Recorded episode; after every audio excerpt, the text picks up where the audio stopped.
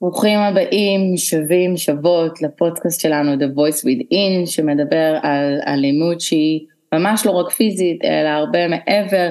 היום יש לנו פרק סופר סופר מעניין, ואני חושבת שהוא ממש ממש חשוב לשמוע אותו, כי אני יודעת שיש על הנושא הזה ככה הרבה תפיסות והרבה דעות, אבל אה, ככה, לפני שנתחיל, תמר, את רוצה ככה להציג ולהגיד באמת על מה אנחנו הולכים לדבר ועם מי? אז uh, היום uh, מתארחת אצלנו גילה כהן, שהיא המנהלת של המרכז לטיפול ומניעת אלימות במשפחה בעיריית ראשון לציון. שהיא מומחית בעבודה סוציאלית קלינית ופסיכותרפיסטית, מתמחה בטיפול בטראומה, ו... ולי יש חיבור אישי לגילה, ואני כל כך מתרגשת שהיא כאן. Uh, אני פגשתי את גילה יום אחרי שיצאתי מהבית, הגעתי בדלת, קיבלתי טלפון הפניה ממש ממש טובה. אה, עם טלפון להתקשר למרכז למניעת אלימות במשפחה אה, וקיבלה אותי גילה אה, לשנתיים וחצי של מפגשים שבועיים ויש לי עוד הרבה הרבה מה להגיד על זה ואנחנו נגיד על זה ככה בהמשך. אז קודם כל תודה רבה רבה רבה רבה שפינית מהזמן ככה בשביל הפודקאסט ואני חושבת כמה זה סופר חשוב להביא למודעות את הפעילות של המרכזים למניעת אלימות במשפחה, כי אני חושבת שאין הרבה פוקוס עליהם, אני חושבת שאין הרבה דיבור, הרבה שיח עליהם. אה, אני יכולה להגיד שזאת אחת המתנות וההפניות הכי טובות שקיבלתי. אה, וגילה, בוא נתחיל איתך, או דנה. אז לפני שנתחיל אני רק אבליח את זה ככה מהר. אה, אני רק מזכירה לכם שיש לנו גם קבוצת פייסבוק, קהילת פייסבוק שם, שזה באמת מקום בטוח לבוא ולדבר ולשתף, אז אה, זה נקרא The Voice Within, אלימות היא לא רק פיזית, זה בפייסבוק. יש לנו כמובן גם עמוד אינסטגרם, ומי שרוצה לבוא ולשתף את הסיפור שלו, שלה, אפשר גם באופן אנונימי, אתם מוזמנים פשוט רק ליצור איתנו קשר, ואנחנו נשמח לבוא ולתת לכם את הבמה לבוא ולדבר ולשתף. וכמובן שאם אתם גם אה, מטפלים, ויש לכם כלים לשתף אותנו, אז אנחנו גם נשמח לארח אתכם. אז גילה, קודם כל איזה כיף ותודה שבאת. בשמחה, אני מאוד שמחה, גם אני מתרגשת ואני שמחה, אני חושבת שהנושא הזה של אה, לעורר את המודעות לתחום הזה של אלימות בין בני זוג, בכל, ה, בכל סוגי האלימויות, לא רק הפיזית כמובן, היא מאוד מאוד חשובה, ואני שמחה להיות פה. תודה. אז אני חושבת שאנחנו נתחיל בשאלה הכי טכנית, כי זה בסופו של דבר. מה בעצם השירות שהמרכזים למניעת אלימות במשפחה נותנים? באיזה, למי, מי זכאי בעצם לקבל את השירותים של, ה, של המרכז? אוקיי, okay, אז חשוב מאוד להבין שהמרכזים לטיפול באלימות במשפחה הוקמו בתחילת שנות התשעים, בעקבות הבנה שהתחום הזה של אלימות בין בני זוג דורשת התמחות. זה לא עוד תופעה רגילה ש, שהרווחה יכולה לטפל, אלא שבאמת דורשת התמחות של הבנה אה, של, של התופעה מכל ההיבטים שלה, ההיבטים החברתיים, הכלכליים, המשפטיים, וכמובן הפסיכולוגיים והנפשיים. אז הוקמו, הוחלט על הקמת אה, אה, המרכזים, אה, שזאת, שזה המטרה שלהם, המטרה שלהם אה, לטפל בגברים, בנשים, שהיו או נמצאים בתוך מערכת יחסים זוגית, אינטימית, אלימה. אה, זהו. אוקיי, okay. ובעצם המרכזים הם חלק מהמערך של העירייה, זאת אומרת לכל עירייה יש את המרכז שהוא שלה והם אחראים על השירותים של, ה, של התושב שלה ונגיד ובעצם אה, אני היום אה, זיהיתי שאני נמצאת במערכת יחסים כזאת, אני פונה, קובעת פגישה, ומה בעצם, מה אני אמורה לקבל אצלכם?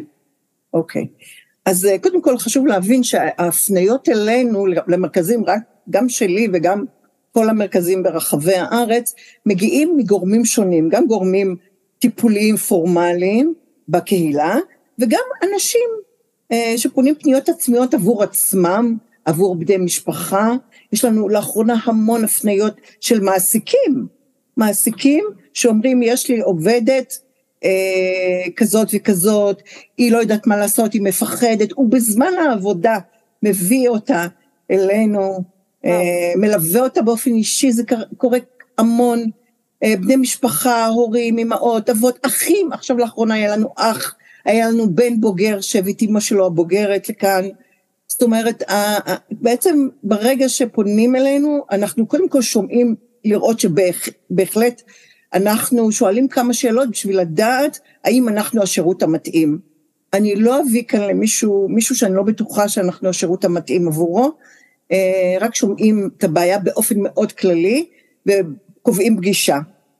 אה, קובעים פגישה, בפגישה היכרות, אינטק מה שנקרא, היכרות, אנחנו בעצם עושים את זה שני מפגשים, לפעמים אפילו שלושה, תלוי מאוד במקרה, בסיפור, ביכולת של האדם לספר את הסיפור של עצמו, אה, ואז אחרי ההיכרות אנחנו אה, עושים חוזה טיפולי והוא משתלב בטיפול. היא משתלבת, הוא משתלב בטיפול פרטני או קבוצתי, או קודם פרטני, אחר כך קבוצתי, יש, כל, יש הרבה שילובים.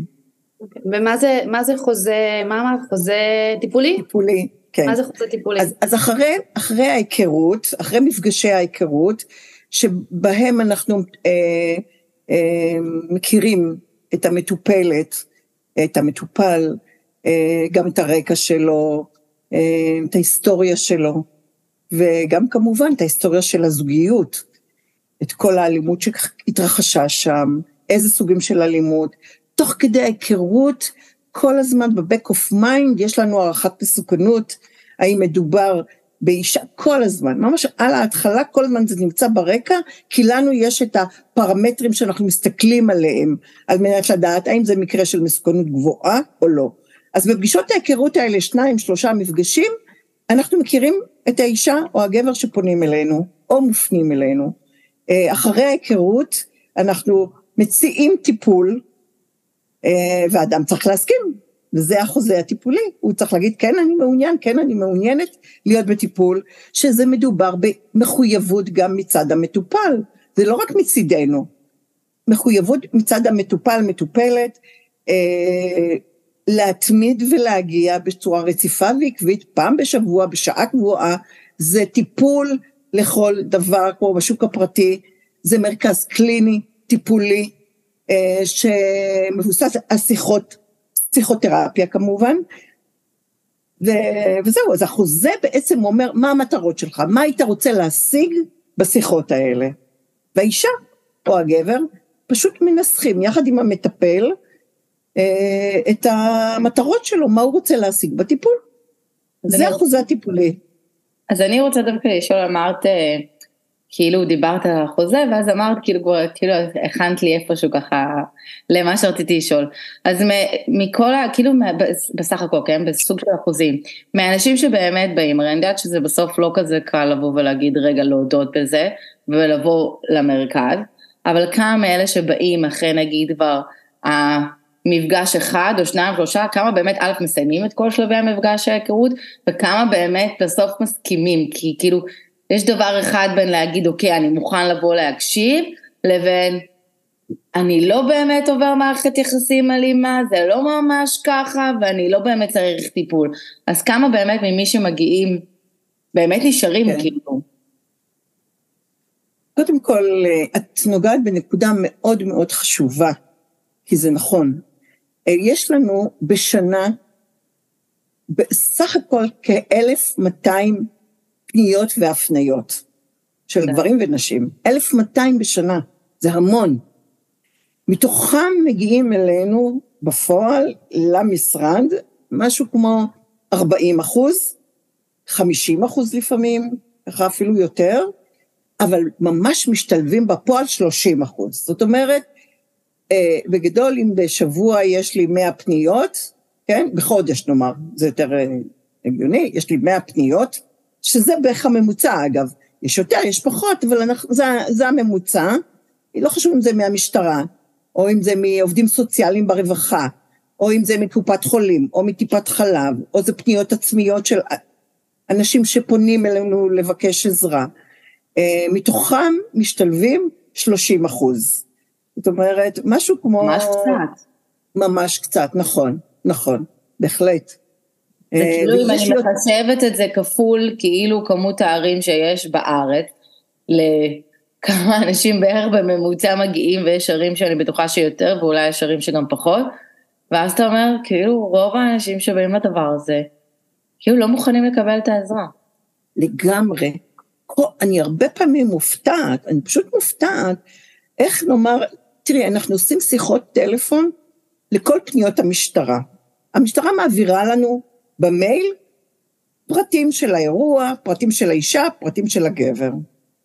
אנחנו פונים בנפרד. אחר כך אני אספר קצת על עיקרון ההפרדה בטיפול אצלנו, זה מאוד מאוד משמעותי, כדי שיבינו את החשיבות של הביטחון שיש להם פה, גם הגברים וגם הנשים. אמ, אנחנו מרימים טלפון לכל גבר ואישה, מתוך, נאמר שבממוצע, מסך הכל הפניות יש לנו כמו 600-700 פניות מהמשטרה בלבד. וואו. והאישה כן אומרת, אכן היה, אכן זה, ככה אנחנו אומרים לה, קיבלנו את הפנייה שלך מהמשטרה וכולי. והיא מספרת קצת, והיא אומרת, רגע, רגע, לא, לא, זה בסדר, אני יודעת, אנחנו, לא התכוונתי בכלל שיעשו מזה סיפור כזה גדול, רציתי רק שיזהירו אותו, אנחנו באמת בטוב, בסך הכל הוא בן אדם טוב, אמ, אה, אנחנו בסדר, עכשיו הוא הפתיע וכולי וכולי. זאת אומרת, הרבה פעמים באמת קשה לנפגעים בתוך מערכת יחסים אלימה, נשים, גברים עוד איכשהו אני יכולה להבין. כן. למה קשה להם לפנות. כן. כן, כן, יש להם אות קין, הם מאוד כועסים על זה, שהם מתייגים אותם, שהם לא כאלה וכולי, וגם זה אגב התמחות בפני עצמה, איך לגייס אותם. זה אחד הדברים שאני זוכרת. אבל, אבל נשים, נשים, אני שומעת אישה שהיא מספרת סיפור באמת, גם, גם שהיא מגיעה למפגש, או בטלפון, מפגש, באמת סיפור כואב מאוד, והיא מאוד מתקשה להגיע אלינו לטיפול, זה קורה, בהחלט. זה בדיוק מה שבאתי להגיד, שכשנשים נמצאות בעצם בזוגיות כזאת, אז חלק מהעניין הוא שליטה מלאה, מעקבים, אה, הוא צריך לדעת בכל זמן אה, נתון איפה היא נמצאת, אז להגיע למרכז בעיניי זה פעולה כמעט בלתי אפשרית, זה חציית אה, אה, ים סוף. אה, נכון. איך בכל זאת אפשר? לגמרי. נכון, זה מאוד מאוד קשה, ואנחנו מנסים למצוא את הדרך. אה, אה, הייתה לי אישה, שזה היה הסיפור שלה. הוא היה מבקש ממנה, לכל מקום שהיא הולכת, היא אומרת, אני הולכת לחברה הזאת והזאת, תתקשרי אליי בוואטסאפ, שאני אראה שאת שם. זאת אומרת, ברגע שהיא לא בבית פיזית, נכון. היא צריכה לדווח אני רק שומעת את זה, וזה כאילו מטריף אותי, כי בא לי להוציא את האצבע האמצעית ולהגיד, לך, כאילו, מה, אני, זה נראה לי, יואו, זה פשוט כן, אבל יש המון נשים שאת יודעת, אז הוא מתחיל לשחק על עניין שאת בוגדת בי, לא בוגדת בי, חסר אמון, אבל אוקיי. היום עם האמצעים הטכנולוגיים זה נהיה, את יודעת, אפילו הרבה יותר גרוע, האלימות והשליטה בכל מצב נתון, עם מי את נמצאת, איפה את נמצאת, הוא טירוף, מספיק שיש לו מעקב על הנייד שלה, של find me, אז הוא יודע באיזה אזור היא נמצאת, אז גם אם היא תוריד את ה-GPS, הוא עדיין יבקש לראות וידאו, תמונה, עם מי ישב, היא כאילו תצטרך לפעמים לברוח באמצע העבודה, או לתמרן, ולכי תסבירי שגם יש אז, ילדים. אז לגמרי. בקטלוג הזה של המרכז, של השם שלו, אלימות במשפחה, יש בו אצבע מאוד מאוד אה, אה, מאשימה, נכון. אה, נכון. שככה זה עוד יותר מייצר... אה, נכון, אותה אישה סיכמנו שהיא תגיע לחברה, אחרי שהיא צריכה את הטלפון שלו, שלה איתו, היא תשוחח איתנו בטלפון. ואנחנו, אה, שיחת טלפון ארוכה, ממש קבענו פגישה של שעה טלפונית, אה, כי ידענו שהיא לא תוכל לבוא לפה. ובאמת, זה מה שעשינו, הייתה שעה טלפונית בבית של החברה, בטלפון של החברה, אה, כדי, שוב, שלא יהיה מצב שבו היא נחשפת בלי שהיא בשלה לזה. סתם אוקיי? מסקרנות, בזמן שהיא מדברת איתכם דרך הטלפון של החברה, אני מנחית שהוא בטח אולי גם ניסה להצ... כאילו להציק לה מהצד, לא? יכול להיות, לא יכול להיות, הרבה פעמים אישה שמגיעה פעם ראשונה לפה, יושבת, הטלפון שלה על שקט, והיא מראה לי כמה פעמים הוא מתקשר אליה. וואו. כן. כן. כאילו, ואני תוהה ביני לבין עצמי, כאילו, כאילו קיבלתן אומץ לבוא פעם אחת לדבר ולהקשיב. אז למה כאילו, כאילו לא, נתפ... לא צריכה לחבר, לחבר ולהבין לכאילו איך רק 30 אחוז באמת כאילו נכנסים לטיפול, הרי כבר עשיתם את כן. הצעד הכי קשה, של לבוא ולשבת ולדבר, בעיניי, כאילו, לא יודעת, תמר, את יכולה להגיד, אבל כאילו כבר עשיתם את הצעד הקשה של לקום, לבוא ולדבר עם מישהו זר ולספר את הסיפור. כאילו לשקף למישהו אחר את מה אני חווה. אני חושבת שזה תלוי באיזה נקודת... אבל זה תלוי באיזה נקודת זמן את מגיעה. אם את בתוך הדינמיקה איתו, אז הוא בעצם הגורם שמפריע. גם אם את תרצי טיפול ואת צריכה להבין שיש משהו בזה שאם את בטיפול אז את משוגעת. את הבעייתי. הנה יש גושפנקה שאת לא בסדר. זאת אומרת, זה בא עם טייטל מאוד לא נעים. מצד שני, אם את לא נמצאת בדינמיקה ואת כבר נפרדתם, אז אני חושבת שה... אני חושבת שהעניין הקורבני קצת משחק שם, אני לא יכולה, אני לא מסוגלת, זה גדול עליי, זה חזק ממני ולא תמיד את גם רוצה לגעת. טיפול בטראומה, וזה גילה המומחית יותר ממני, יודעת שטראומה זה דבר, כן. הוא חמקמק, אתה לא יכול להחזיק אותו הרבה זמן.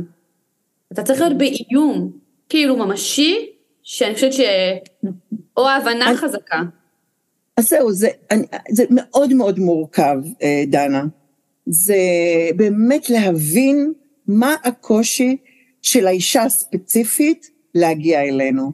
זה המקצועיות שאני מצפה מכל עובד שלי פה, מטפל שלי פה במרכז, לעשות. אישה שמגיעה פעמיים, אה, ואחר כך אומרת כן, כן, כן, ואז היא לא מגיעה, ואז עושים חוזה, ויש שעה קבועה, והיא לא מגיעה, והיא אומרת כן, אני רוצה, אבל הילד היה חולה. אז תראו, הסיבות הן גם יכולות להיות טכניות, כן. אה, זה יכול להיות, אה, וזה יכול להיות גם רגשיות נפשיות. של קושי להכיר בזה. הרבה פעמים מגיעות אלינו נשים, אוקיי, אז באות אלינו נשים, הרבה פעמים מאוד חזקות, מאוד אה, אה, עצמאיות, אה, עם דימוי עצמי חיצוני, כן? החוצה לעולם. דימוי עצמי מאוד אה, חיובי, לא, לא היית מאמינה עליה שהיא אישה שנמצאת במערכת יחסים, שברגע שהיא נכנסת בסף הדלת, היא בעצם כנועה, פגועה, חסרת אונים, אה, חלשה מול בן הזוג שלה. ולהגיע אלינו, זה אומר להגיד את זה, להכיר בזה. אה, שיה, ש, שיש בי את החלק הזה, זה לא או-או, זה אחד הדברים שנשים מתבלבלות. זה לא או אני חזקה, חכמה, אינטליגנטית, מצליחה, מתפתחת, אהובה, חברותית, ואישה שנמצאת במערכת יחסים מתעללת, פוגעת. לא, זה לא או-או, זה גם. וגם. וזה התהליך שאנחנו מנסות לעשות עם הנשים האלה. להגיד להן, זה לא, זה לא פוסל ולא מבטל את, את החלק הזה שבך. זה שהיא בוכה והיא אומרת, אני לא רוצה לבכות, זה בשבילה חולשה. אני אומרת לה, למה את לא רוצה לבכות? בכי זה רגש נורמטיבי, ביטוי לרגשות נורמטיביים. מה הבעיה, מה הקושי בלבטא את המצוקה בחיים שלך? זה לא מבטל שום דבר, אבל שום דבר בחיים הטובים, בחלקים שאת גאה בהם בחיים שלך, בטיפול שלך, באימהות שלך, בטיפול בילדים, בהצלחה של הילדים, זה לא פוגע בזה. אני חושבת שציינת פה שתי נקודות מאוד חשובות, אז שנייה אני רק אגיד, תמר, כאילו, אני יודעת שרצית להגיד משהו. אה, נקודה חשובה אחת זה שדיברת באמת על הרגש עכשיו, שזה משהו שאני חושבת שבאמת יותר אנשים צריכים ללמוד להיפתח, ואני מנחש שזה גם מה שמקשה על גברים יותר לבוא ולדבר. אה, ועכשיו לרגע ברחה לי הנקודה השנייה. אוף, טוב, תמר, דברי ותכף אני אזכר. ואני רוצה להוסיף עוד נקודה, אגב. אוקיי. Okay. אז אני רק אגיד משהו אחד גילה, כי אני חושבת שאת אמרת משהו, הוא מדהים. אני זוכרת את החוויה שלי כל פעם, זה היה ממש כל פעם, שהייתי מגיעה ומתיישבת בה, עד, שנכ... עד שאני נכנסת לטיפול, זה כל פעם להודות בפני עצמי, הנה אני פה, הנה אני כזאת, זאת אומרת הגושפנקה של, של, ה, של הלשבת שם, ואם יושב לידי עוד מישהו או עוד מישהי בחדר, אז, אז זה כאילו להיות בתוך איזושהי קטגוריה כזאת של אני קורבן, קורבן לאלימות ואני לא קורבן. יש איזשהו דיאלוג נורא קשה עם ה... אני כל הזמן אומרת שצריך נורא לשים לב למילים שאנחנו בוחרים, ואני מאוד לא אוהבת את המילה אה, קורבן ותוקף, אלא פוגע ונפגע, אז, אז אם אני נפגעתי, אז אני כאילו קורבן לאלימות במשפחה, אבל אני לא הייתי קורבן, ו, והרבה פעמים רק על להיכנס, זה אפילו לא לשבת עוד בחדר טיפול, רק הכניסה למקום היא חוויה שהיא היא, היא קשה. קשה לך כבן אדם, יש איזה דיסוננס שם, נכון? לגמרי, לגמרי. ויש עוד נקודה אחת משמעותית שמקשה על אנשים לפנות, נשים בעיקר, הרבה, הרבה בציבור הרחב וב, וגם בקרב נשים, התפיסה שלהם של להגיע לטיפול, להפסקת האלימות בתוך הזוגיות, שווה פרידה. וזה לא. זה הנקודה שחשוב מאוד אה, להבין אותה. נכון, יש נשים שמגיעות אלינו אחרי ההחלטה, או בתהליך ההחלטה להיפרד, וזה בסדר. זה כבר הייתה החלטה שלה, וזה מה שהיא מחליטה. ומבחינתנו, אישה יכולה להיות נשואה ולהמשיך להיות בזוגיות הזאת, היא תהיה בטיפול על מנת להפסיק את האלימות בתוך הזוגיות הזאת. זו המטרה, בוודאי, בוודאי, נורא חשוב, נורא חשוב להדגיש את הנקודה הזאת, נורא חשוב. חלק מהתהליך של ההיכרות עם האישה בפגישות הראשונות, היא להתרשם מהפרופיל הרגשי והנפשי של הגבר. איזה גבר יכול להיות בטיפול ולעשות תהליך טיפולי. יש לי עכשיו גבר בטיפול, שאתם יודעים מה, אולי אני אשכנע אותו להתראיין אצלכם? אנחנו כן? נשמע.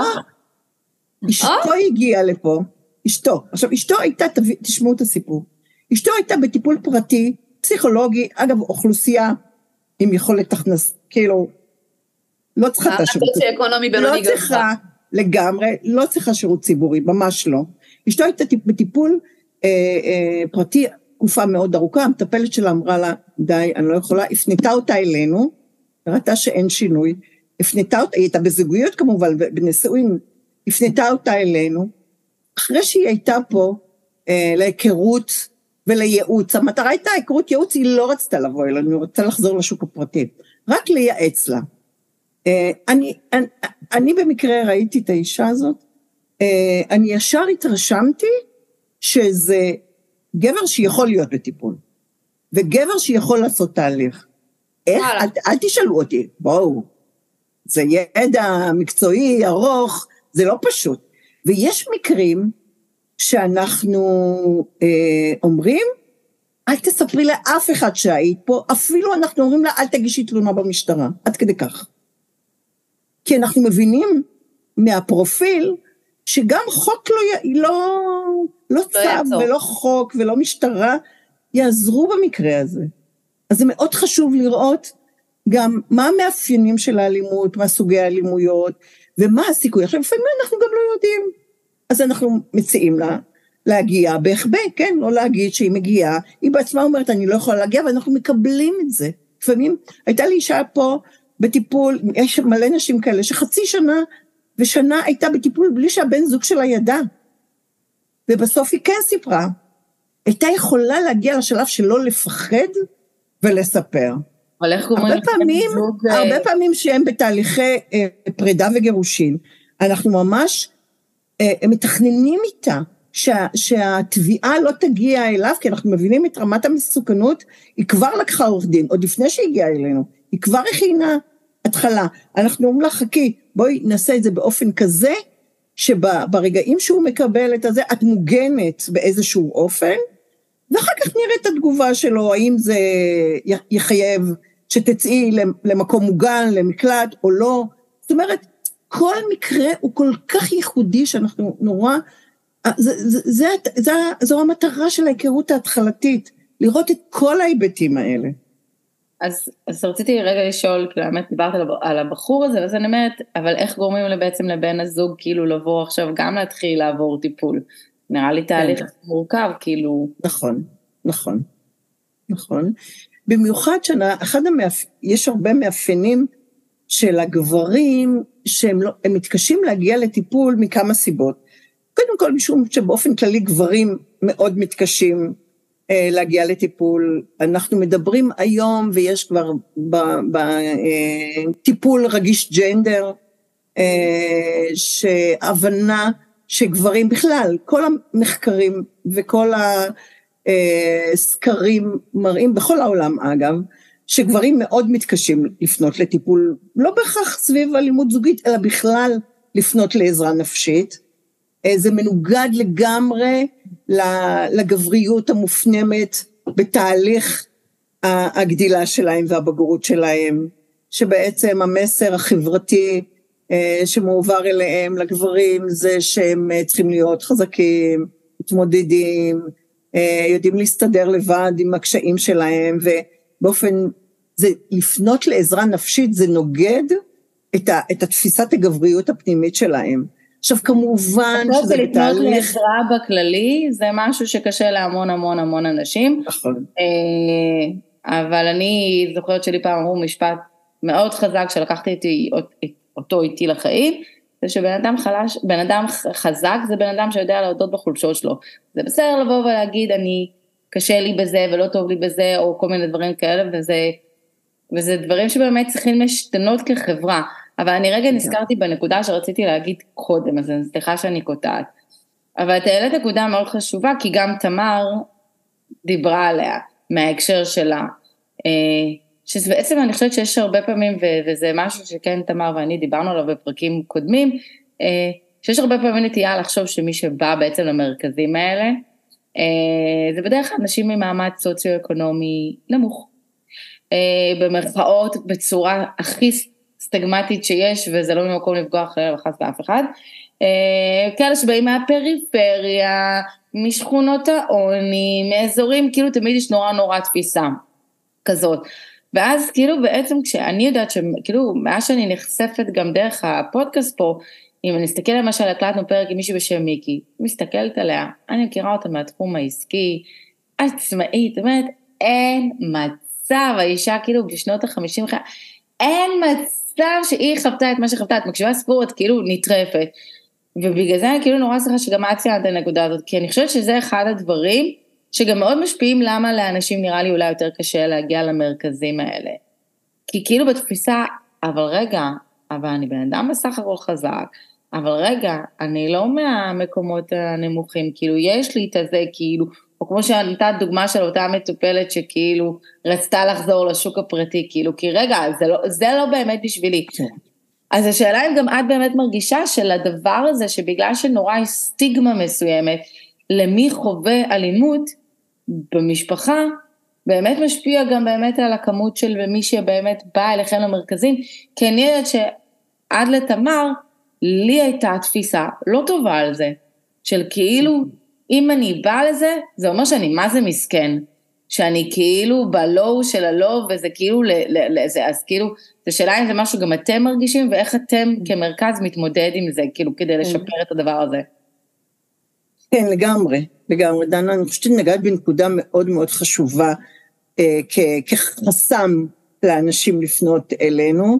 אה, כן, מזהים אותנו עם הרווחה, עם אוכלוסיות אה, סוציו-אקונומית נמוכות, אה, וזה זה, זה, זה, זה נקודה מאוד משמעותית שאנחנו כל הזמן מנסים אה, להעביר את המסר, שאנחנו המומחים בתחום, קודם כל כי התופעה של אלימות בתוך הזוגיות היא תופעה שחוצה שכבות, אוכלוסיות, עדות, בטח רמות הכנסה ורמות השכלה. היא באמת חוצה, זה, זה אין, זה נמצא בכל, בכל מקום. אה, והרבה פעמים כן, נרתעים, נרתעים, מה, אבל אני לא שייכת, אני בחיים לא הייתי מטופלת ברווחה, אני לא שייכת, הם אומרים, ואנחנו מציעים, תבואי לשיחה אחת, תבואי לשיחה אחת, תבוא לשיחה אחת, אה, ומשכנעים, אנחנו משכנעים, אה, ולפעמים אומרים לא, ולפעמים אומרים כן. הנה עכשיו היה לי באינטק, בהיכרות, גבר, עם תואר שני, מגיע מבאמת אה, הורים משכילים, אה, והוא יושב ואומר, אבל איך אני אשב בקבוצה, בסדנה, לשליטה בכעסים, עם אוכלוסייה שאני לא, לא שייך אליה, לא, אני פוחדת מי אני אפגוש שם, אני לא נרקומן, אני לא... אני, אני אומרת לו, תקשיב, זה לא, זה לא מה שאתה חושב. בוא תראה, דנה, מטופלים אצלנו, מהנדסי מחשבים, רופאים, עורכי דין, קצינים בקבע, שוטרים, נעמית, עצמאים בכל מיני תחומים, וגם נהגי מוניות ונהגי משאית ופועלים ושליחים, כאילו באמת מכל הקשת. לגמרי.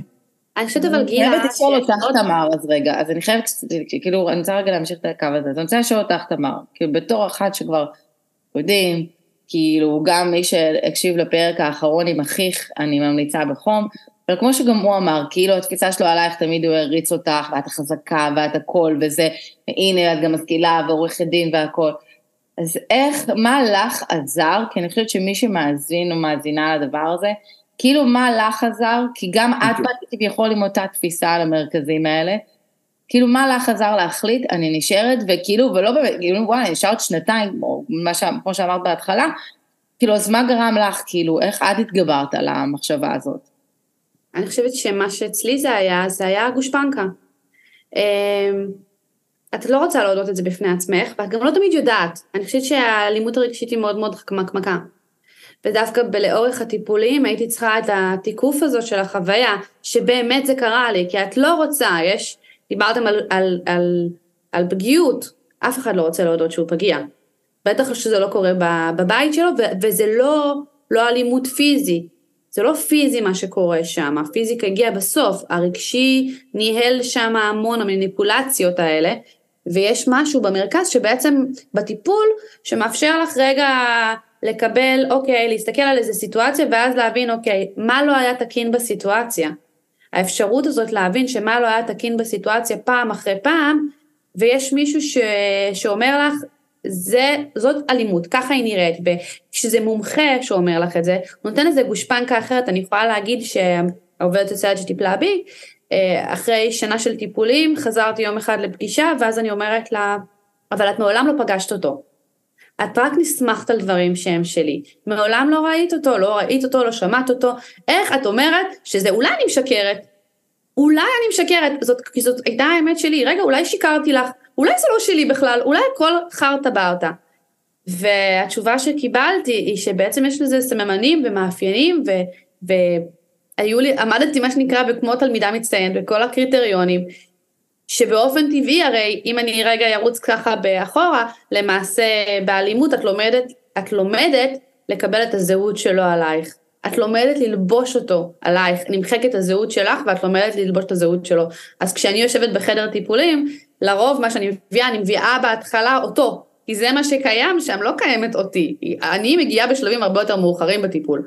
אז היא ידעה לזהות ו- ולתמרן, ובגלל זה היא גם ידעה לזהות אותו, ו- ואז גם לאפשר להביא אותי ואותו. זאת אומרת, לייצר נפרדות ממני אליו, לדעת, אני חושבת שהחוויית בטיפול זה בעצם לדעת איפה אני, איפה אני מתחילה והוא נגמר. זאת אומרת, איפה אנחנו שם על הרצף הזה.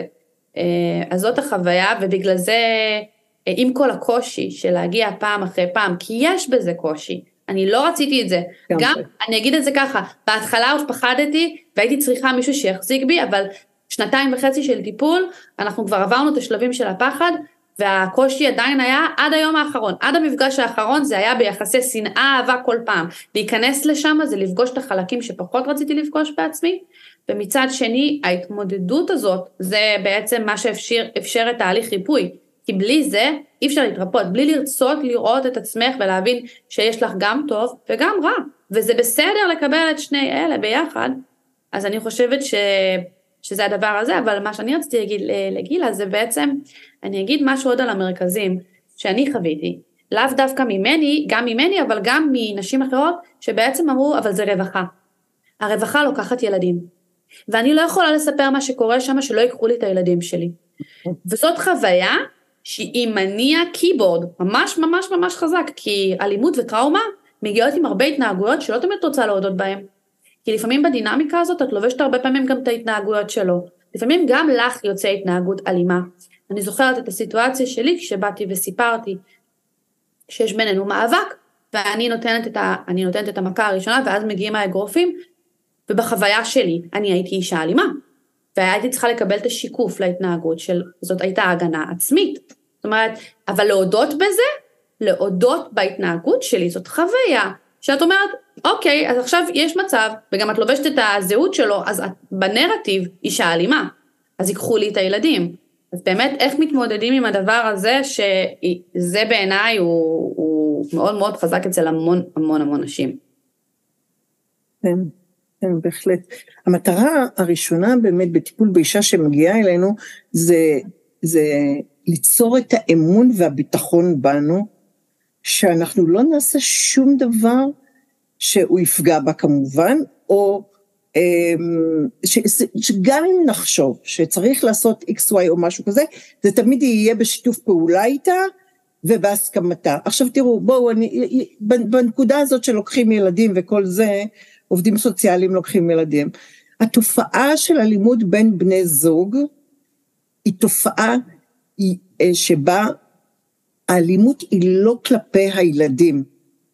יכולה להיות חס, חוסר סבלנות כלפי הילדים, מתוך המצוקה הנפשית, אה, קושי להתמודד בכל מיני מצבים אה, עם הילדים, מתוך המקום של להיות קורבן ובתוך אה, אלימות בזוגיות, גם לתפקד כאימא, אה, אבל התופעה בכללותה היא לא תופעה של אלימות כלפי ילדים, בואו, בואו נעשה הפרדה בין שתי התופעות האלה, זה מאוד מאוד חשוב. אה, כשיש את התופעה של ילדים מוכים, שהורים, מכל מיני סיבות, אה, אם זה האימא או האבא, שהם אה, בדרך ההתמודדות שלהם, הם אלימים כלפי הילדים שלהם.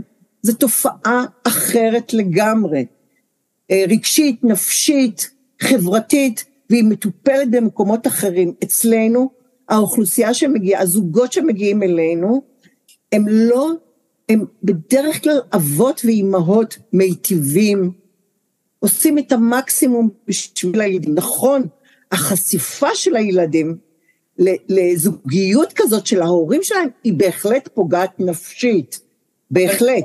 אבל אז זה טיפול אצלנו, זה לא בשום מקום אחר. אבל אני מנסה להבין, כאילו, אם אני עם בן זוג שהוא אלים, ונגיד אלים רגשית, אלים כלכלית, זה כל הסוגים. זה כן מגיע גם לילדים, אתה לא רק כאילו עליי, אתה גם יש איזה משהו, לא, זה לא, זה כאילו, זה בהפרדה, כאילו זה לא נראה לי הגיוני, כי אם זה הבן אדם, למה זה רק כלפי בן הזוג? הרי בסוף זה גם משליך, מש, כאילו זה שזה משליך על הילדים, כן, אבל אני חושבת okay. אוקיי. שכאילו, אולי את זה אני קשה לי להבין, כאילו, כי, כי לי זה נתפס ביחד. כי אני חושבת שזה מינוח משפטי, דנה, כי בעצם להוציא ילדים מחייב אה, חוסר מסוגלות הורית של שני ההורים. זאת אומרת, צריך שם להראות שהייתה, הפגיעה הייתה מנותבת כלפי הילד, שהילד הוא בעצם המטרה, בעוד שאלימות בין בני זוג, המטרה היא בעצם התוקף ונתקף זה האישה, זאת אומרת הוא פוגע לא, באישה. מה שאני אומרת... הילדים הם ממש נקראים אה, פגיעה משנית, הם לא בעצם, הם לא, נכון. אין שם, אין שם פגיעה ישירה, ואז אין בעצם צורך מהרווחה להתערב בעצם מה ש... מה שהצורך הוא תיקון המערכת היחסים בין ההורים כדי שלא תהיה פגיעה משנית לילדים. אם תהיה מערכת יחסים מטיבה בין ההורים, לא תהיה פגיעה בין הילדים. אז אני אחדד, אז אני אחדד למה שהתכוונתי, כי את ענית משהו אחר. כאילו בתפיסה שלי, אם אני עם בן זוג שהוא אלים כלפיי, מבחינתי הוא גם, כאילו בתפיסה שלי, שוב, אז זה אומר שהוא גם אלים כלפי הילדים, ב-level כזה או אחר. אבל לפי מה שאת גילה אמרת, זה כאילו הפרדה מוחלטת, הילד עם נזק משני. אז כאילו, אז זה עוד יותר, אני לא מצליחה להבין את הצד התוקף. זה מבלבל. התוקף רק בדבר הזה. אז רגע, אז בואו בוא נעשה, אחוז מסוים, אחוז מסוים של, של גברים שהם אלימים כלפי הנשים, הם גם אלימים כלפי ילדים, אבל אז הסיפור יוצא החוצה דרך האלימות כלפי הילדים, וזה חובת דיווח של מי שנחשף לזה, והטיפול הוא טיפול בחוק, דרך uh, טיפול בכל, זה, זה, uh, וזה מומחים לטיפול בנושא הזה, יכול להיות שבתוך מר, אותה מערכת יחסים, שבה ההורה פוגע בילדים באופן ישיר, הוא גם פוגע בבת הזוג שלו, או שהאימא פוגעת בילדים, זה כן, יש את התופעה הזאת של גם וגם. אני מדברת על האוכלוסייה שלנו בכללותה, אני לא יכולה להשאיר אצלי אה, בטיפול אם המיקוד הוא טיפול, אם הפגיעה היא בילדים. רוב, 99 אחוז מה, מהזוגות שנמצאים אצלנו פה, מטופלים אצלנו פה, אין, אין פגיעה ישירה בילדים. אין. ואם יש פגיעה ישירה בילדים, בדרך כלל זה, זה יותר קשיי הכלה ותגובות נכונות, האנשה אה, לא מותאמת הרבה פעמים, כאילו ממש חוסר, חוסר ידע וחוסר מיומנויות של התמודדות עם ילדים. אין התעללות ואלימות כלפי ילדים. זה מאוד חשוב לציין את זה. וזו תופעה אחרת. עכשיו, את מתפלאת, כי הרי אם גבר עצבני, אז הוא עצבני. מה זה נכון. משנה? אם אישה היא עצבנית, אז היא עצבנית. אם קוש, יש לה קושי להכיל מצבי כעס, והיא מתפרצת, היא תתפרץ על הילדים והיא תתפרץ על, ה, על בן הזוג. אז לא, אז לא בהכרח. אז לא בהכרח. אני חושבת שהרבה כמוני יחשבו של כאילו, כי אתה תופס את זה שהוא כאילו, לא יודעת, כאילו שזה הולך ביחד, שיש איזו קורולציה, אבל כאילו, את אומרת ש... אז זה עוד יותר מעצבן, כאילו מה, תפסת קורבן אחד עכשיו, כאילו, והרג עליו ותפסת, זה עוד יותר מעצבן אותי עכשיו. אבל אז אני חייבת לראות את זה במקום... אותך זה מעצבן, ולי יש את האתגר המקצועי, וכאן אני אדבר על הנקודה הזאת, כי זה מאוד מאוד משמעותי. הטיפול באלימות בתוך מערכת יחסים זוגית מחייבת, מקצועית, הפרדה בטיפול. אין טיפול זוגי. אין דבר כזה טיפול זוגי בתחום הזה. יש הפרדה, ו, והמטפלים הם מטפלים שונים, שהמידע ביניהם לא עובר. זאת אומרת, אם יש לי עובדת שמטפלת אה, בגבר, ועובדת שמטפלת באישה, זה, זה מטפלים שונים, והמידע ביניהם, אנחנו משתדלים שלא יועבר בהתחלה, אלא אם כן חייבים. אבל גם אז, אנחנו מבקשים את הסכמתו של המטופל או המטופלת, להעביר את המידע למטפל של בן הזוג. אוקיי? עכשיו, מה הרציונל פה? זה בדיוק המקום שאי אפשר לטפל בפוגע בלי שתהיה אה, מערכת יחסים של אמון, שבו הפוגע יודע, מבין שאני מחויבת כלפיו והוא המטופל שלי, ולא משנה מה הוא עושה בחייו כלפי בת הזוג שלו. וואו. כן, ולצורך זה אנחנו עושים את ההפרדה, כן? ו... ומהמקום הזה, כן, ומהמקום הזה, אנחנו, המטרה היא שהגבר יעבור תהליך, נאמר שהוא הפוגע. תראו, בואו. אישה גם יכולה להיות פוגעת, כאילו, חשוב לי להגיד את זה, שזה גם אז בואו נדבר, בואי נדבר על זה אחר כך, כי זה מאוד מאוד משמעותי לדעת את זה ולהבין את זה, כן, אוקיי? כן, אז בואי אחר כך, כי אז זה, זה יהיה קצת בלאגן. המשמעות של להביא, נאמר גבר שפוגע, לא חשוב אם הוא אולי גם נפגע, אבל פוגע, כן? יש לו דפוסים אלימים, נפשית, אה, מילולית, אה, פיזית, כלכלית, בבת הזוג, אוקיי?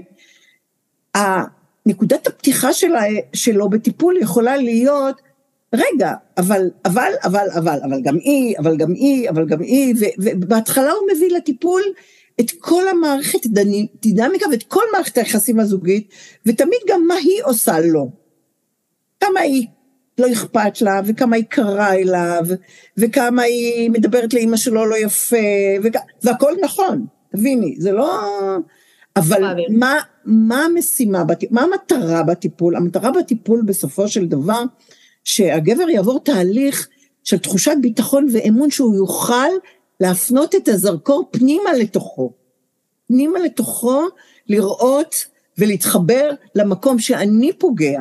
נכון, אני יכול גם להיות נפגע, אבל אני גם פוגע. וזה, ו, ורק שם אפשר להתחיל את הטיפול. זאת אומרת, כברת דרך ארוכה של הטיפול בהתחלה, זה להגיד, וואלה, יש לי בעיה, יש לי בעיה, בעיה שאני פוגע, וכשאני מתעצבן, שהדברים לא הולכים לפי איך שאני חושב, שיש חילוקי דעות ו- והיא לא מקבלת את דעתי, שהיא מזלזלת במה שאני אומר, שהיא לא מעריכה אותי, שהיא לא אה, מתייחסת אליי, שהיא פוגעת בי כאבא כשהיא נכנסת מתערבת ואומרת לי, תירגע, תירגע, ופונה לילד ו- ו- ולוקחת אותו הצידה. פוגעת בסמכות ההורית שלי. כל הדברים האלה, כן, הם נכונים, אבל מה קורה לי ברגעים האלה? מה אני עושה ברגעים האלה? איך אני מגיב ברגעים האלה? זאת אומרת, לא משנה מה הסיבה, המציאות החיצונית שגורמת לגמרי לגיטימי לכעוס, להיות מתוסכל, להיות חסר אונים, אה, להרגיש קנאה, אבל מה אני עושה עם זה? זה, אז זה המטרה, המטרה בסוף שהגבר יוכל, מטופל, אגב, זה הרעיון של טיפול בכלל, כן? כן? שהמטופל יוכל, המטופלת יוכלו להסתכל לתוכם פנימה ולהגיד איך אני יכול לשנות את הדפוסים שלי.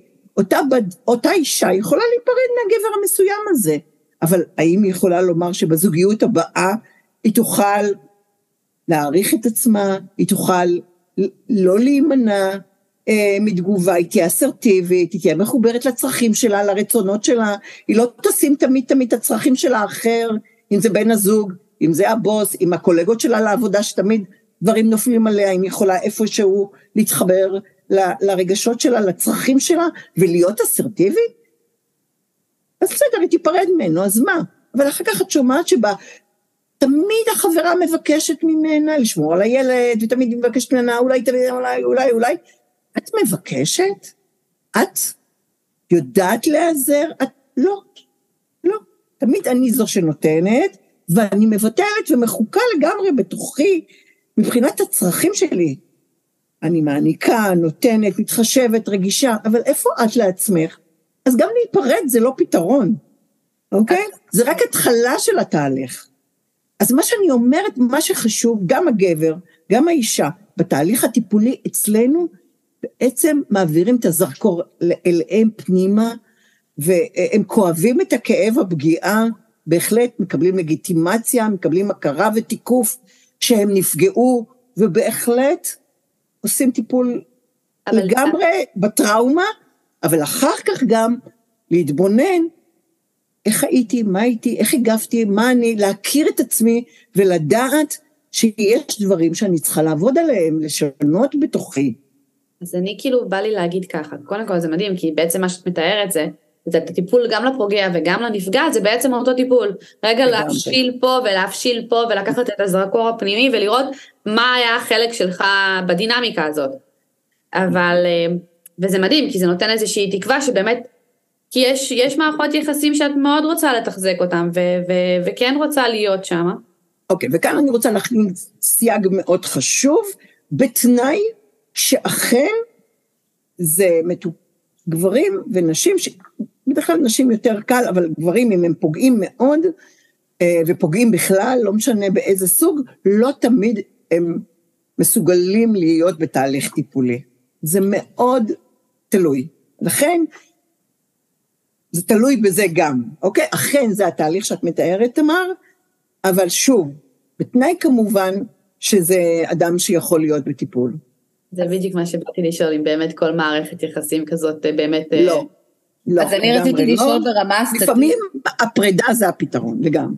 אז אני רציתי לשאול דווקא ברמה סטטיסטית, מהכמות המקרים שכאילו שאת, שאתם נתקלים במרכזים, כאילו, כמה באמת, כאילו באמת יש, אפשר להגיד שיש מקרים שבהם בן הזוג התוקף הוא במס... אני לא אומרת שהוא בהכרח מתחיל לעבור את הטיפול, אבל שהוא מה שנקרא עובר בצ'קליסט שזה בן אדם שאפשר כביכול במרכאות לתקן, לטפל.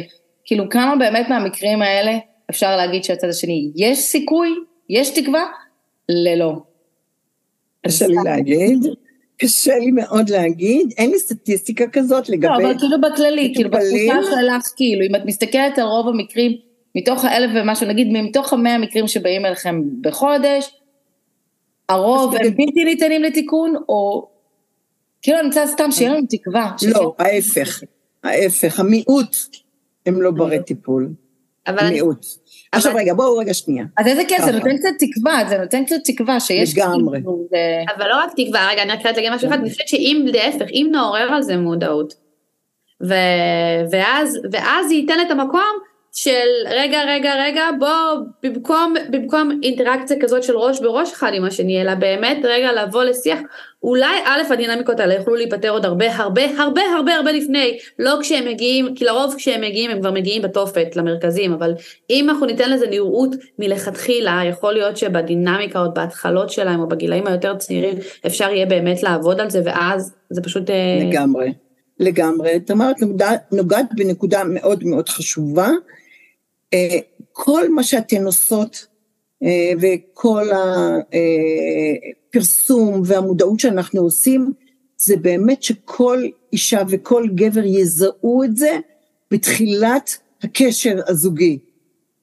וברגע שאישה מזהה את זה, כי מזהה את זה ממש ממש בתחילת הקשר הזוגי, אז, והיא פועלת באופן נכון, אז ברור שיש סיכוי מאוד טוב גם לעבור תהליך אה, טיפולי ו, ו, ובהחלט לשקם את הזוגיות ולשנות את הדפוסים לזוגיות בריאה. אמ, בסוף זה עניין של גבולות. חשוב גם לציין שבאופן, אה, אמ, אנחנו לא מטפלים במכורים, כן? אדם מכור ולא משנה למה, אלכוהול, סמים, אה, הימורים, אה, כל, כל ההתמכרויות למיניהם, אם זה האישה או אם זה הגבר, הם לא מתאימים לטיפול, קודם צריך לעבור תהליך גמילה. והנושא האחר שלא תמיד, זה, זה הפרעות נפשיות קשות, כרוניות, אה, שזה קורה, שלפעמים יש גם אלימות בתוך הזוגיות על רקע כזה, אבל אלינו לא, מגיעים, לא מגיעה התופעה הזאת, בדרך כלל מגיעים אלינו, אה, רוב רובם של המקרים שמגיעים אלינו, אנחנו מדברים על אוכלוסייה בריאה בנפשה, נורמטיבית, לא עם רקע פלילי, לא עם רקע של בעיות נפשיות קשות ולא עם, אה, ולא עם התמכרויות. אז זה רוב, ה, והרבה מהמאזינים שלכם, אני בטוחה ששייכים לאוכלוסייה הזאת. אז אני רציתי לקחת אותנו רגע למקום של הגברים נשים. אני תמיד, אני אומרת הלוואי, כאילו, אני, הלוואי ויהיה גבר שיבוא ויהיה מוכן לבוא ולספר את הסיפור שלה.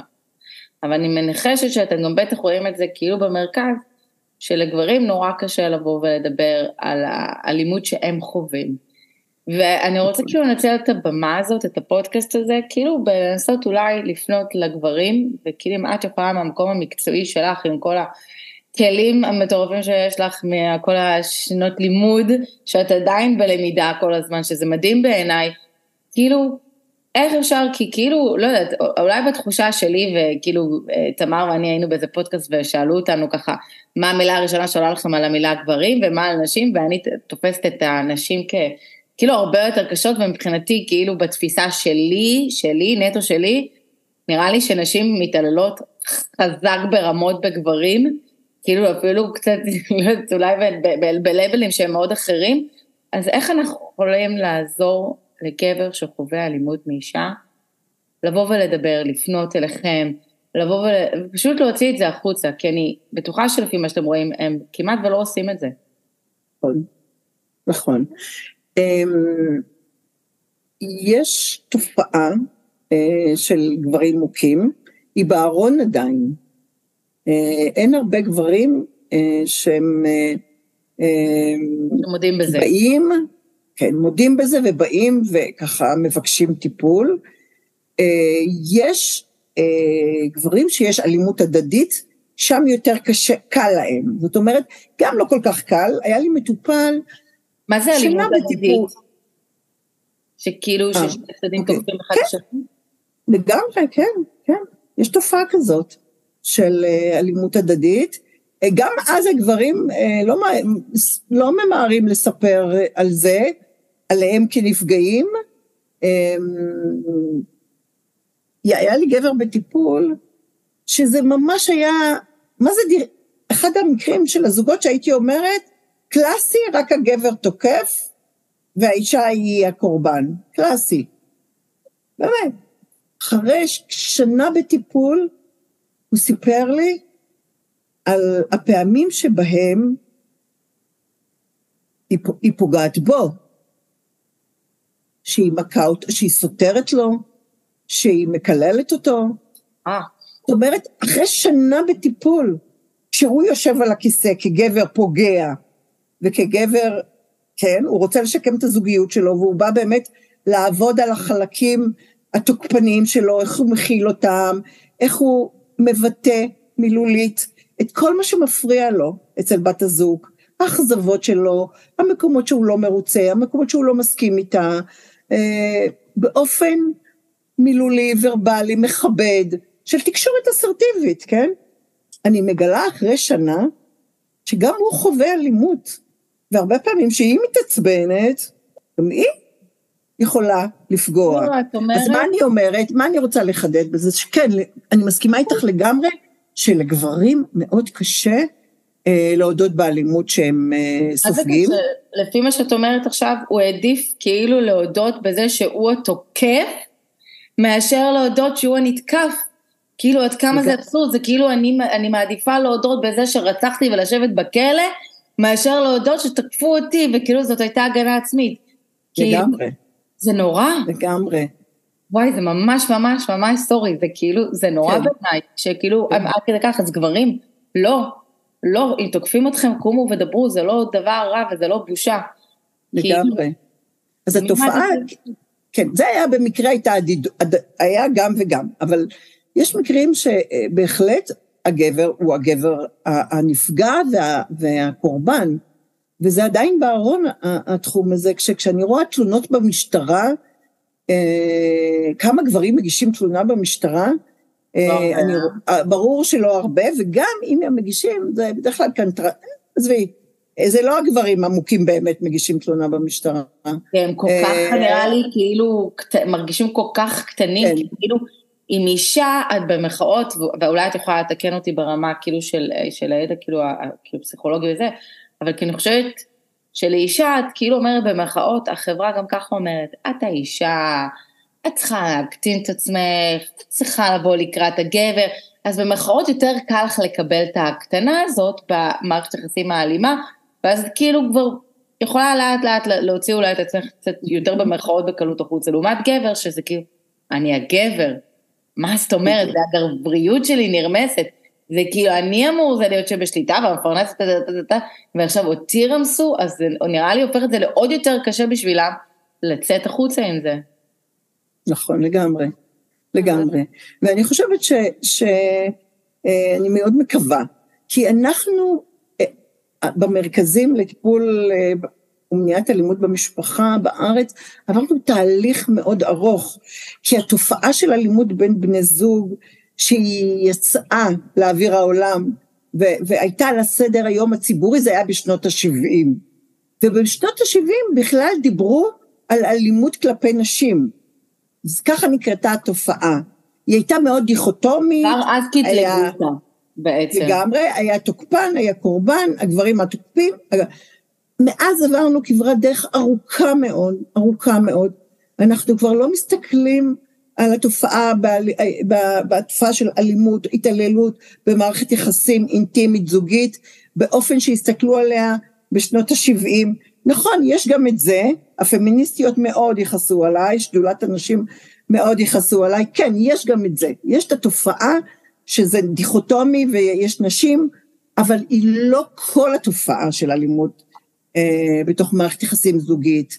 ועברנו כברת דרך ארוכה מאוד, אה, ואני חושבת שאני באמת רוצה להזמין את הגברים לפנות אלינו למרכזים, אה, לקבל עזרה, במידה והם מרגישים שבתוך מערכת היחסים הזוגית שלהם הם, מצ... הם מתבטלים, הם לא מצליחים להשמיע את קולם, הם מבטלים את עצמם, לא מכבדים את הצרכים שלהם ואת הרצונות שלהם, הם נפגעים, אם זה מילולית ונפשית ופיזית. תפנו, כי אנחנו באמת גם נמצאים שם בשבילכם, לא רק בשביל אנשים, זה מאוד חשוב להגיד את זה. אמ, זהו בגדול, כאילו, נורא חשוב. בא לי ככה לחדד לכם את זה עם דוגמה ממש מגניבה, אני חושבת ש, שדווקא בסמנטיקה הזאת של גברים ונשים ואלימות, גם כמו שאמרת שיש גברים מוכים, אז נכון, כשאישה תקבל מכה מגבר פיזית, זה ההבדלים בינינו, יש בינינו בכל זאת הבדלים שהם פיזיים, פיזיולוגיים, היא תחטוף את המכה והמכה תשאיר סימן. יש שם את הסימן הכחול, הוא יהיה חזק. אבל, ואז בחוויה שלה כאישה, זאת חוויה שהיא עוצמתית. כשאישה מכה גבר, בחוויה של גבר, חשוב להסביר, היא הכתה אותי, היא הרביצה לי, גם אם זה ישאיר סימן, הגבריות שלו לא תאפשר להגיד, נפגעתי. זה אה, רחוק, ואני חושבת שזה זה. את יכולה כן. להרביץ, הוא יכול להרביץ, גם אישה וגם גבר יכולים להיפגע מהרמת יד, שזה אולי האלימות הכי קלה לזהות, אבל בת, בתרגום שלהם, בנרמול שלהם, של החוויה הזאת, פה יהיה הפער המאוד מאוד גדול בין גברים לבין נשים, ובא לי להגיד, אנחנו בסוף אה, אלימות באה בהמון המון גוונים, היא באה בהמון המון צורות, אני חושבת שאין משהו אחד, זה יותר אה, אסימטריה במערכת היחסים, זה בדיוק מה שאת אמרת. וכאן חשוב לי לגבות את מה שאת אומרת במחקרים, זה כן חשוב לומר את הנקודה הזאת. בסופו של דבר ההבדל הוא שמי שמגיע לחדרי מיון והנרצחות זה נשים. זאת אומרת, המחקרים מראים שההבדל הוא שהפגיעה הפיזית של אלימות של גברים כלפי נשים היא יותר חמורה, יותר מסוכנת ברמה הפיזית. נש... ונשים, האלימות הפיזית שלהם בדרך כלל לא, לא חמורה ולא מסוכנת, זה לא הצד החזק של האישה, ויותר האלימות שלהן מאופיינת אה, יותר באלימות נפשית. בדיוק, ואז התופעות באה להגיד שהאלימות נפשית היא באה על אותו דבר, נפש לגמרי. זה נפש, טראומה זה טראומה, כאילו בא לי להגיד, לפעמים שואלים אותי מה זאת אה, אה, פוסט טראומה או, או מה זה אה, פגיעה בנפש, אז בסוף זה הבדל כמו, כמו חתך באצבע, את יכולה להיחתך מנייר, ואת יכולה להיחתך מסכין, ואת יכולה להיחתך מגרזן. בסופו של יום החוויה של החתך היא אותה חוויה, והפגיעה פשוט זה עניין של כמה עמוק וכמה עוצמה וכמה באמת התפקוד מאותו אצבע אה, תישאר, אבל הפגיעה זו פגיעה, זה אותו הדבר, כן. ובגלל זה גם מצריך טיפול, חייב כן. להביא טיפול.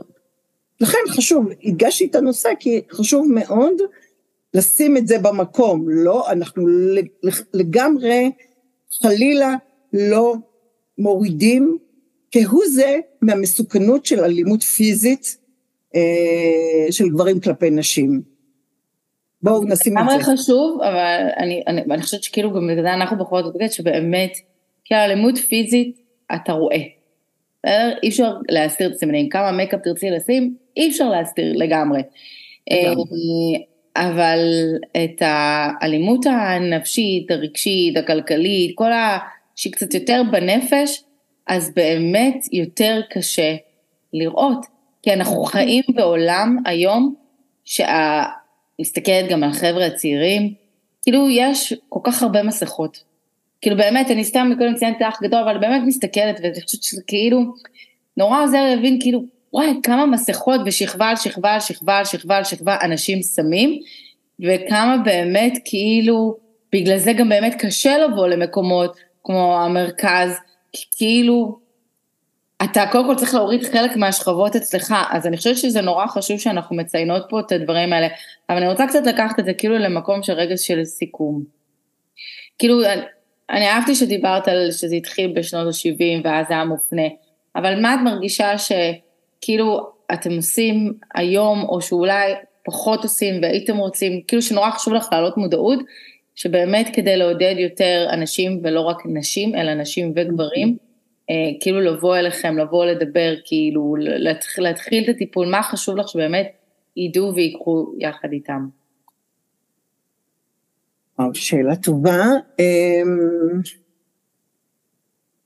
אני חושבת שהייתי רוצה שגם גברים ונשים ידעו שהטיפול במרכזים הוא טיפול מקצועי ברמה מאוד גבוהה. הוא אתי, אתי במובן של, התופעה היא תופעה חברתית רחבה. בסופו של דבר אני אומרת תמיד למטפלים אצלי במרכז, לעובדים שלי, אני לא רוצה פלקט של אישה מוכה, אני לא רוצה פלקט של גבר מכה מוכה, לא רוצה, אני רוצה את האדם הספציפי, לפעמים את יכולה לספר סיפור וזה יישמע לך כאילו כל הנשים המטופלות כאן עם אותו הדבר. לא. לכל אחד ולכל אחת יש את הסיפור האישי שלה, מעבר לתופעה החברתית שאתם כאן מנסים לשוחח עליה. זה מאוד מאוד חשוב. האדם שיושב בחדר הוא האדם הספציפי, המסוים מאוד, עם הכאב המאוד פרטי, אישי, סובייקטיבי שלו, שהגיע מתוך מקורות ההיסטוריה והחיים האישיים שלו. אחד לא דומה לשני. זה מאוד משמעותי. מעבר לחיבור לתופעה הרחבה. זה מאוד משמעותי עבורי, בגלל זה אני גם שנים רבות אני לומדת את הנושא של טיפול, של פסיכותרפיה. בכלל, לא רק באלימות, לא רק בהתמחות של אלימות בתוך זוגיות וממש לא. אני מטפלת, אני יכולה לטפל בכל אדם ואדם באשר הוא אדם, כי זאת הראייה, לראות את הפנים של האדם המסוים. זה דבר אחד. דבר שני, היתרון של המרכזים הוא שאנחנו רואים, הראייה שלנו היא מערכתית. אנחנו מאגדים פה את כל הנושא של זכויות ושל הבנה של החוק ומשפט בכל התחום הזה. לתופעה הזאת יש כמובן, כמו שאמרתי, את ההיבטים המאוד אה, אה, אה, אישיים, רגשיים, נפשיים, אבל יש לה את ההיבטים המשפטיים, יש את ההיבטים החוקיים, יש את ההיבטים הבריאותיים, יש מיצוי זכויות שצריך לעשות, יש את ההיבטים של המערכת, כן, הילדים שנפגעים, אז אנחנו בעצם מרכזים את כל הידע שקיים בתחום בכל ההיבטים האלה.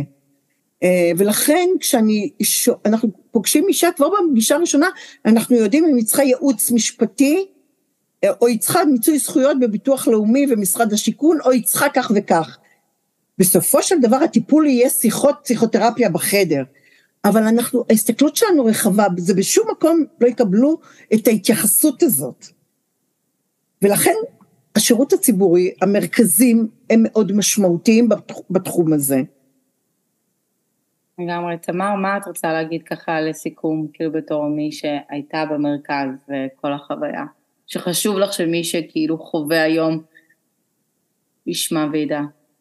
אז אני אגיד קודם כל ככה, אני חושבת שדווקא בפרק הזה הצלחנו להביא משהו שלא הבאנו באף פרק, וזה בעצם את המורכבות שיש בדינמיקה בין גברים לבין נשים.